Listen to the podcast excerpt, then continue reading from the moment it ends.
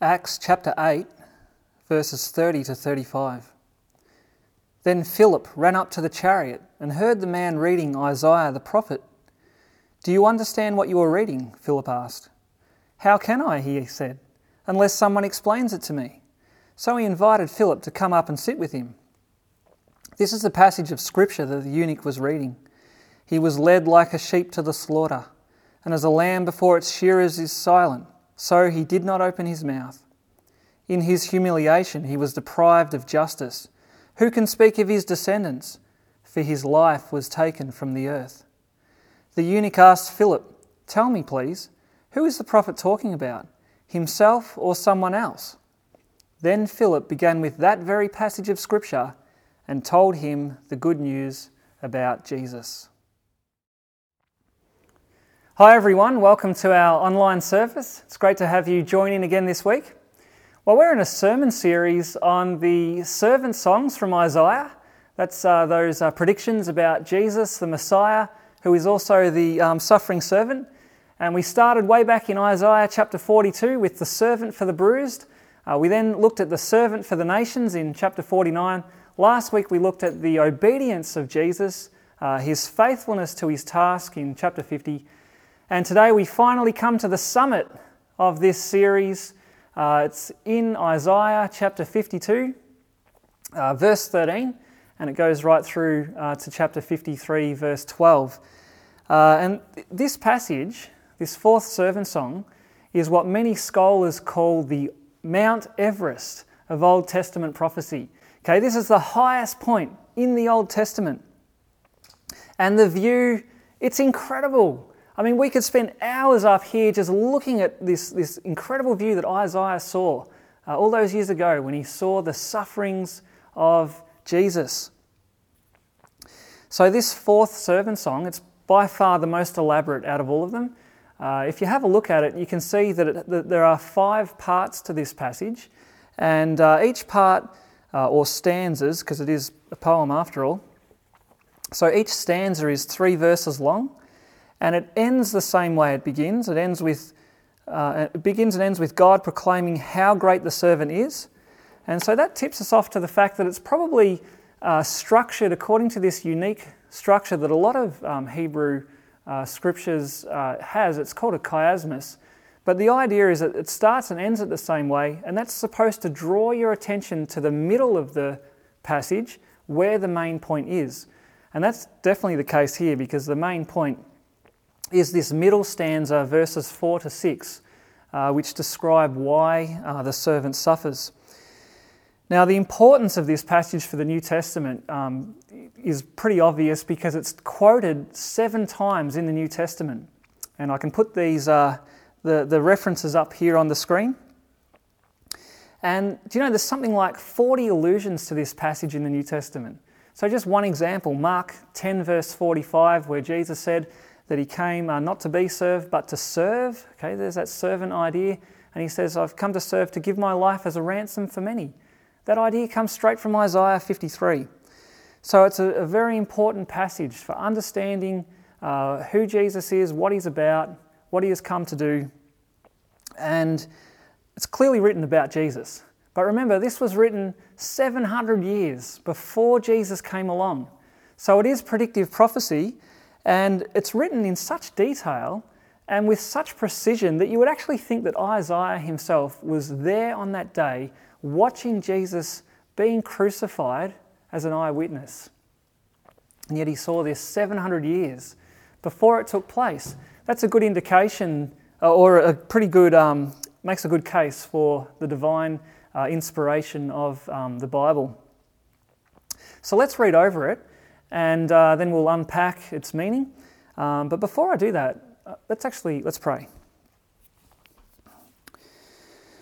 Oh Lord God, uh, your truth is hidden from the wise and the learned and revealed to little children, yes, to little ones. Uh, so, Lord, we pray that you'd give us childlike faith today, which receives and believes the message of your word. We pray that your Holy Spirit would open the eyes of our hearts so that we might see the mystery of the gospel revealed. We ask, Heavenly Father, that you would enable us to see Jesus Christ, our Lord, in all of his glory as he is presented in this wonderful passage. And we pray this in Jesus' name. Amen. Well, let's read um, from God's Word. So, Isaiah chapter 52, verse 13 to chapter 53, verse 12. This is the Word of God. See, my servant will act wisely.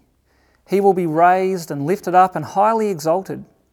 Just as there were many who were appalled at him, his appearance was so disfigured beyond that of any human being, and his form marred beyond human likeness. So he will sprinkle many nations, and kings will shut their mouths because of him.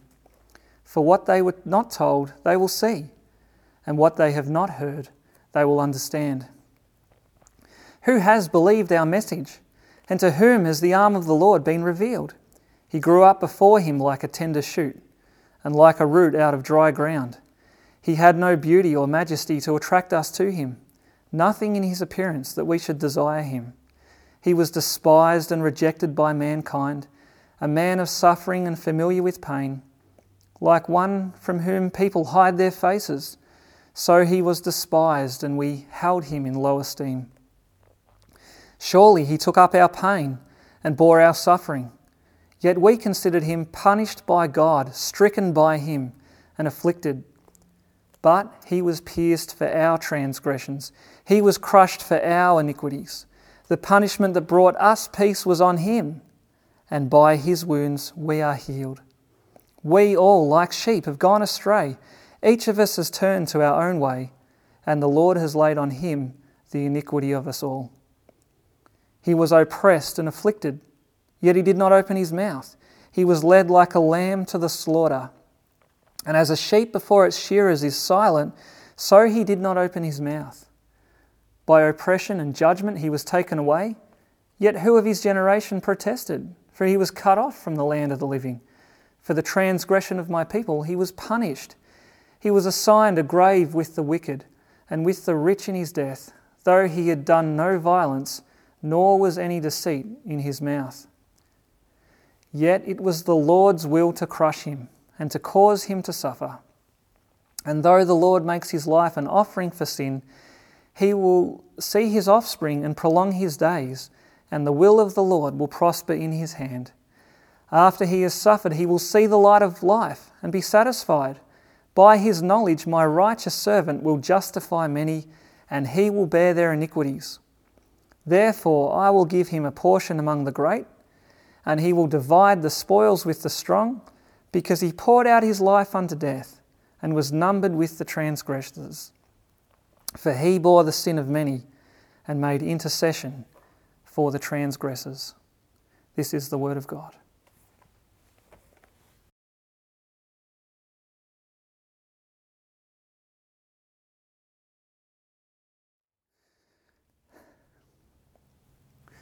Appearances are not always what they seem. Sometimes something of incredible value can be thought of as rubbish. For example, one of Steve Jobs' first ever computers, the 1976 Apple I, was discarded by someone at a recycling centre in California. Now, the managers of the recycling centre, however, understood the value of that to collectors, and so they sold it at an auction for 200,000 US dollars. You know, graciously, they did try to track down the person who discarded it so that they could share uh, some of that money. But appearances are not always as they seem. Uh, modern art is another example of this.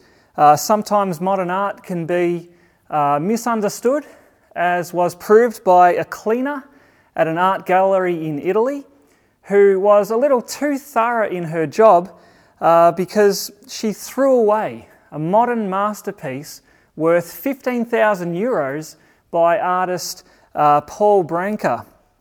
Now, the thing was, it was a sculpture uh, that resembled rubbish or rubbish bins, and uh, it was supposed to uh, help viewers to consider the environment. Uh, well, it ended up as landfill.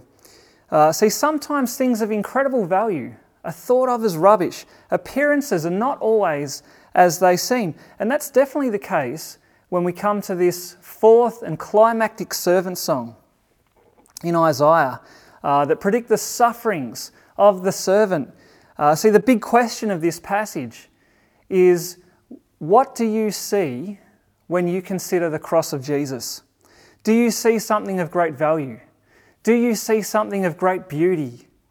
Or are you likely to pass over it like someone uh, who discarded something, something of great value? What do you make of the sufferings of the servant? Well, this fourth and climactic servant song tells us what Jesus' sufferings were, and uh, we can summarize it under these three headings that his sufferings were mysterious, his sufferings are vicarious, and his sufferings are therefore victorious. So let's look at this first one. First, his sufferings are mysterious, uh, and they are mysterious because they bring together two things that don't belong together, that, that almost seem impossible to be together.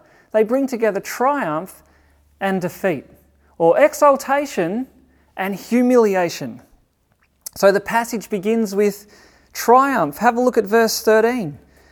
See, my servant will act wisely, he will be raised and lifted up and highly exalted. Now, where have we heard that language before in Isaiah? Back in chapter 6, Isaiah's vision of the Lord. Uh, he says, I saw the Lord seated on a throne, high and lifted up. And that same idea is mentioned a few other times in Isaiah, uh, but every time it always refers to the Lord Himself. And yet here, the servant is being given the same praise and the same worship as God Himself. Why? Because of His wise action. He acts so wisely and is so successful in what he came to do that he receives the honour and praise of God Himself. And see, that's surely what Paul is alluding to in Philippians chapter 2, verses 9 to 11, where he describes Jesus as exalted to the highest place and given the name that is above every name. See, he is the triumphant one, exalted over all. And yet, how could that possibly be? How could he be the exalted one? Because look at him. Look at him. He looks the complete opposite of wisdom. See, have a look at the next verse. Uh, in verse 14, just as there were many who were appalled at him, his appearance was so disfigured beyond that of any human being, and his form marred beyond human likeness. You know, in other words, what happened to Jesus was so extreme and, and the, the suffering that he endured was so bad that people found it hard to even look at him. You know, it's like when you watch a movie and there's a scene uh, that's particularly disturbing, maybe with violence, and you know you don't want that image rattling around or haunting you for the next week. So what do you do? You cover your eyes, and that's what's going on here. It says he was marred beyond human likeness. Uh, one commentator gets this across by saying that the people who saw it, who saw the sufferings, weren't asking, Who is this? No, no, they were asking, Is it human? He was beaten so severely. But then, verse 15, it switches gear again because it says he's going to sprinkle many nations. Uh, kings will shut their mouths. Now, sprinkle many nations that sounds like a priest's work of making people fit for God's presence. And kings shutting their mouth, it's getting across the idea that, that the mystery of what's taking place is so profound when you see it that you are left utterly speechless. And so, this is the mystery of the servant's task. It brings him the highest glory on an international scale, and yet he looks humiliated. He looks defeated. And the mystery continues in the next stanza in verses 1 to 3. Uh, but this time we actually zoom in for a more personal look. Uh, we get to see the servant from the insider's perspective, uh, people who know him firsthand. And here in this first stanza, I mean, in the second stanza, verses 1 to 3, they, they say that the mystery of what was taking place initially stumped them. See, in verse 1, they ask, Who has believed our message? And to whom has the arm of the Lord been revealed? Now, what is the arm of the Lord? The arm of the Lord is a, is a metaphor for God's power. So, the Exodus, uh, a massive event that's described as the work of God's arm. Uh, but here, in the servant, is a greater revelation of God's power. Um, but what does it look like? What does God's power look like? Well, these insiders tell us in verses uh, 2 to 3. They say that he grew up before him like a tender shoot, and like a root out of dry ground. He had no beauty or majesty to attract us to him, nothing in his appearance that we should desire him. He was despised and rejected by mankind, a man of suffering and familiar with pain.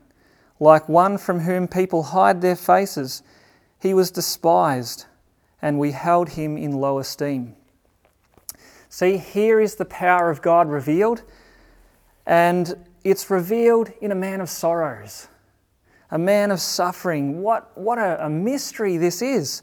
Uh, this is why the group are asking To whom has the arm of the Lord been revealed? You know, who has believed this message? Because it's so counterintuitive that God's power would come in such weakness into the world. Do you know, this is such a big deal. Verse 1, it's such a big deal that both John, the Apostle John, in John chapter 12, verse 38, and Paul in Romans 10, verse 16, they both quote this verse to explain why it is that the Jews rejected their Messiah. It's because they, the greatest display of God's power was right there in front of them, was standing in their midst telling them, I am, and yet they couldn't see it. They couldn't see into this mystery because Jesus didn't fit their categories. That's not how God is supposed to work, so they thought. And they made sure of that by getting rid of him once and for all. Appearances are not always as they seem. But do you see, it's, it's not just the Jews who had Jesus crucified who couldn't see into this mystery. But many people, even today, cannot see into the mystery of the cross. The world doesn't see this. I mean, the fact that Jesus' name is a swear word just proves the truth of this passage that he is despised, that he is held in low esteem. Uh, the fact that people don't think it's even worth their time just to stop and look into the claims of Jesus, just to check it out, to see if it is true. Many people don't even bother to stop and do that. What, again, Jesus is held in low esteem. People cannot see that the greatest proof of God's existence and the greatest display of his power is in the person of Jesus Christ and, in particular, in his suffering. They cannot make sense of the mystery, even though it's hiding in plain sight. God's greatest work is revealed in the mystery of the cross. Can you see that? Can you see into the mystery? Because the sufferings of the servant are mysterious. That's the first thing. The second thing we see here is that the sufferings of the servant are vicarious. Vicarious. Okay, the second stanza was where the, the group of insiders um, gave their understanding of things. Uh, but in this third stanza, in verses 4 to 9, uh, sorry, verses 4 to 6, the same group speak again, but this time they're able to tell how something that was a mystery to them has now been revealed. You know, something that, uh, something where they, you know, at first they couldn't see, but now the meaning has dawned on them. See, at first, the suffering uh, of the servant, it just seemed like he was a loser. You know, he, he looked defeated. His appearance was revolting. But remember, appearances are not always as they seem, because it turns out that in his suffering, and in this thing that looked so sickening that the most beautiful thing was taking place. And that's described in verses 4 to 6, which is the heart of the song. And it goes like this Surely he took up our pain and bore our suffering. Yet we considered him punished by God, stricken by him, and afflicted. But he was pierced for our transgressions he was crushed for our iniquities. The punishment that brought us peace was on him, and by his wounds we are healed. Now, notice the change of attitude here in, the, in these people toward the servant. See, the group speaking say that the servant's sufferings were so bad that initially they considered him cursed by God Himself. See how they say that? They say that uh, we considered him punished by God. And in one sense, they were right, because on the cross, Jesus was under, the, under God's judgment. God's wrath was being poured out on him. His cry on the cross says it all. He said, My God, my God, why have you forsaken me? And yet now this group realize that what happened to Jesus was not because of anything Jesus had done wrong, but because of something that they had done wrong, and yet Jesus was taking the fall on their behalf. That's why I say that the sufferings of the servant are vicarious. Vicarious. I know it's not a word that we use uh, that much, although we do talk about living um, vicariously. Um, but the root meaning of the word vicarious uh, simply means to stand in someone else's place, you know, to act as a substitute for someone. And so Jesus' death, in that sense, it was vicarious. Uh, he suffered as a substitute for others.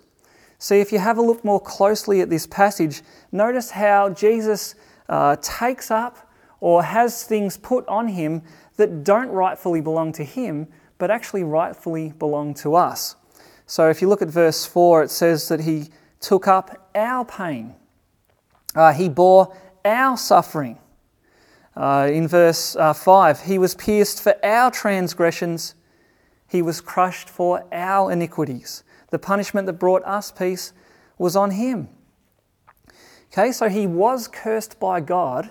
Uh, he was punished by God, but not for anything he did wrong, but for what we have done wrong.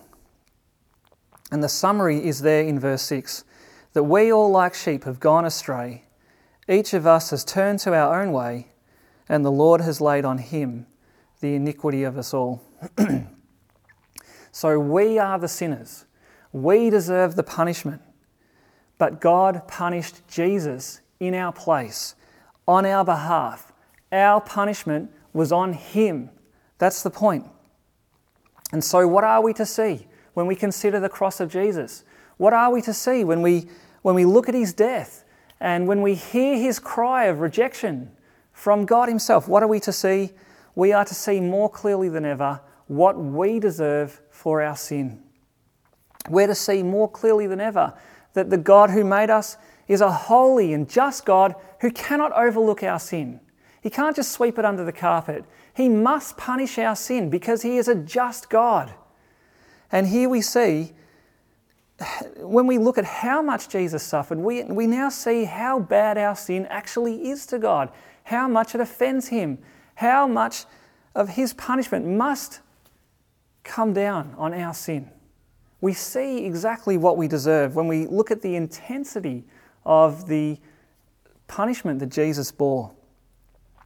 And yet, when we see Jesus willingly take up and have our sin put on him and have God's wrath for our sin come crushing down on him, why would he do that? Why would he willingly go through that? In fact, his willingness to do this is really brought out in the next stanza, in the fourth one, uh, in verses 7 to 9, where it says that he was oppressed and afflicted, yet he did not open his mouth. He was led like a lamb to the slaughter, and as a, sl- a sheep before its shearers is silent, so he did not open his mouth. Now, look at this picture of humble submission. I mean, have you ever been accused of a crime uh, that you didn't do, or accused of just something wrong that you didn't do? If you have, how did you react? Surely you protested your innocence. You know, we're not going to we're not going to be punished for something we didn't do wrong. And yet have a look at Jesus. Look at look at him as he's accused of crimes that he didn't do. He was the innocent one. He's the only one in all of history to have never sinned. And yet when he was put on trial, he was silent. Did not protest. Why? because he was willing to die. He was willing to go to that cross. Why? So that he could become the sacrificial lamb, so that he could be slaughtered on our behalf and have his blood poured out for our forgiveness. And we know that's exactly what Jesus intended because on the night before he died, Uh, this is in Luke 22, verse 37. On the night before he died, he quoted Isaiah 53, verse 12, uh, that he was numbered with the transgressions, and he said to his disciples, What is written about me is reaching its fulfillment. Okay, in other words, he's saying to his disciples, Men, tomorrow I'm going to fulfill Isaiah 53. I'm going to be crushed for your sin so that you and you and you can go free for all of eternity. Now, is there anything more beautiful than that? That he would be crushed for our sin. See, this is the mystery revealed. This is the mystery of the cross. The most sickening scene in all of history is the place where my sin was punished on Jesus. See, his sufferings were vicarious. He stood in my place he bore the wrath that I deserve. That is the mystery and the beauty of the cross. And so the sufferings of the servant, they are mysterious, and yet now we see that the sufferings of the servant are vicarious. And because of that, that means his sufferings are victorious. And that's the third thing we see here. Uh, it's in this final stanza, verses 10 to 12. Now, it begins by reiterating that everything that happened to Jesus from beginning to end all happened according to a divine plan. it was not a random accident. This was not uh, some unfortunate tragedy, but every detail of Jesus' suffering from beginning to end was all according to God's will, because it says there in verse 10 it was the Lord's will to crush him and to cause him to suffer. And why? Well, it says there at the end, of that sentence, in order to make his life an offering for sin. There's that sacrificial language again. But what about Jesus? I mean, what happened to Jesus? He died. Uh, verse 9 says he was assigned a grave with the wicked. Uh, verse 12 says he poured out his life to death. But was his death the end of him? Was that the end of Jesus? Well, strangely, verse 11 in the middle of this stanza starts talking about Jesus after his death as being alive again. Uh, it says there in verse 11, after he has suffered, he will see the light of life and be satisfied. Now, what can that possibly mean? I mean, what, what do you reckon Isaiah was thinking as he wrote those words? Um, how, how would he understood that? That Jesus, he definitely died, but now he's alive? I mean, what does that mean? Well, we're in a much better position than Isaiah because we actually live after the event. Uh, we live on this side of the death of Jesus, and we know that three days later, Jesus rose again. Okay, he conquered the grave, he was victorious over death. And the resurrection, the resurrection is so important because it proves the innocence of Jesus. Remember, death is the punishment for sin. The wages of sin is death. We deserve death because of our sin. But Jesus had no sin. So his death was for our sin. And that means once our sin was actually paid for in his death, then what, what would happen to Jesus? What should happen to him? Of course, he's going to rise again. Death can't hold him down. He was innocent. And that's exactly what he did. He, he rose again. He was vindicated in his resurrection. And having paid for our sin, having conquered death on our behalf, have a look what it says in the rest of verse 11. it says here that by his knowledge, my righteous servant will justify many. Justify many. What does it mean to justify many? It means to declare them righteous, to declare them right with God. And so, what this is saying is that those who are guilty not only have their sins paid for in full, but on top of that, on top of the forgiveness, they are now declared righteous. They are declared as having fulfilled all of the law, as being perfect in God's sight. It's what righteous means. And so it turns out that a double transaction has taken place at the cross. Uh, on the cross, the righteous one, Jesus, he was treated as guilty and punished. And the guilty ones, those that he died for, are now treated as righteous. And so here we have the heart of the gospel. This is what the Bible is all about. This is what Christianity is all about. That Jesus was treated by God as if he had done all the wrong things that I have done, so that the moment I believe, I am treated by God as if I've done all the right things that Jesus has done. That is the gospel. That is, that is the most wonderful thing in the world. And that's why Jesus deserves the highest praise and glory. That's why this song ends where it begins. It ends with a statement from God the Father about his victorious Son. So have a look at verse 12. Therefore, I will give him a portion among the great, and he will divide the spoils with the strong, because he poured out his life unto death and was numbered with the transgressors. For he bore the sins of many and made intercession for the transgressors. so you go, that's the servant song. And so now let's get back to that question at the start. What do you see when you consider the cross of Jesus? Do you see the arm of the Lord? Do you see God's power revealed in weakness?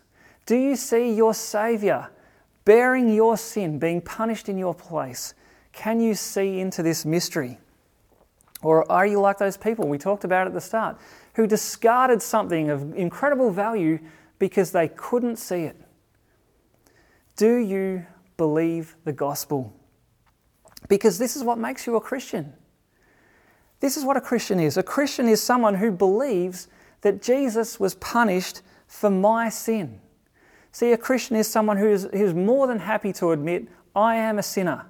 More than happy to admit, I deserve to be punished for my sin. I deserve eternity in hell. I deserve that. I know that. And I know that there's nothing that I can do to take away my sin. I can't rub it out. I can't keep the law well enough to cancel out my sin. I can't do that, and yet a Christian is someone who is confident that they are right with God, that they are safe for all of eternity. Why? Because they're relying fully and only on what Jesus has done for them. Is that true of you? Do you know one of the ways that you can tell that you are trusting in Jesus, that, that you are depending on his death? Do you know how you can tell? When Christ is your treasure, when he is your treasure, so imagine you were gold detecting, and uh, without realizing it, you happen to wander on private property. Now, while on this private property, you discover a gold reef worth literally hundreds of millions. And in all your excitement, you race back to your vehicle to get more gear. And yet, on your way out, you now realize whoops, I was on private property, but hang on a minute, it's for sale. This property is for sale. And so, what do you do? you race home and you sell absolutely everything you've got, even the engagement ring. It's all sold. Why? So that you can buy this property so that that treasure can be yours. Do you know that's the story that Jesus told to convey the experience that every person has when they actually discover this gospel? This is the experience. Uh, when you come across the gospel, you discover something that's so beautiful and so valuable that everything else, by comparison, doesn't matter anymore. Because now you've got Jesus. He's the treasure. And that's why a Christian is someone to whom the cross of Jesus means absolutely everything. Is that true of you? Is that what your life testifies to? To Jesus? Okay, Jesus, He is the servant for the guilty. Guilty, helpless, lost were we. Sinless Lamb of God was He, sacrificed to set us free. Hallelujah! What a Saviour. The servant for the guilty. Amen. Let's pray. Oh, Father, thank you for this incredible gift of your Son who you willed to crush in order to make him an offering for our sin. Oh, Jesus, how can we ever praise you enough for the incredible love that you have shown to undeserving sinners like us? That you would stand in our place, that you would take our fall, that you would shield us from the wrath of God by bearing it in full in your body for us. We thank you that, you, that your blood was poured out for our forgiveness. And we thank you that because of your righteous life credited to us, that you now have declared us righteous in your sight. Oh, Father, how could we ever comprehend just how wonderful your love for us is? How can we ever get our minds around the, the breadth and width and height of the love of Christ? But we thank you that we, we know that it's sure, that by faith that this gift of salvation is ours. And we thank you, Father, that we have all eternity to celebrate what you have done and to be able to praise you with our lips. We ask that you would help us even now to live for you. Help us now to testify to this wonderful good news of your work, of the servant for the guilty. And we pray this in his name. Amen. Well, let's close with a, uh, the application that Peter made, actually, of the servant song. So in 1 Peter chapter 2, verse 21 to 25, says, To this you were called because Christ suffered for you, leaving you an example that you should follow in his steps. He committed no sin, and no deceit was found in his mouth. When they hurled their insults at him, he didn't retaliate. When he suffered, he made no threats. Instead, he entrusted himself to him who judges justly. He himself bore our sins in his body on the cross, so that we might die to sins and live for righteousness. By his wounds you have been healed. For you were like sheep going astray, but now you have returned to the shepherd and the overseer of your souls. Amen. See you around.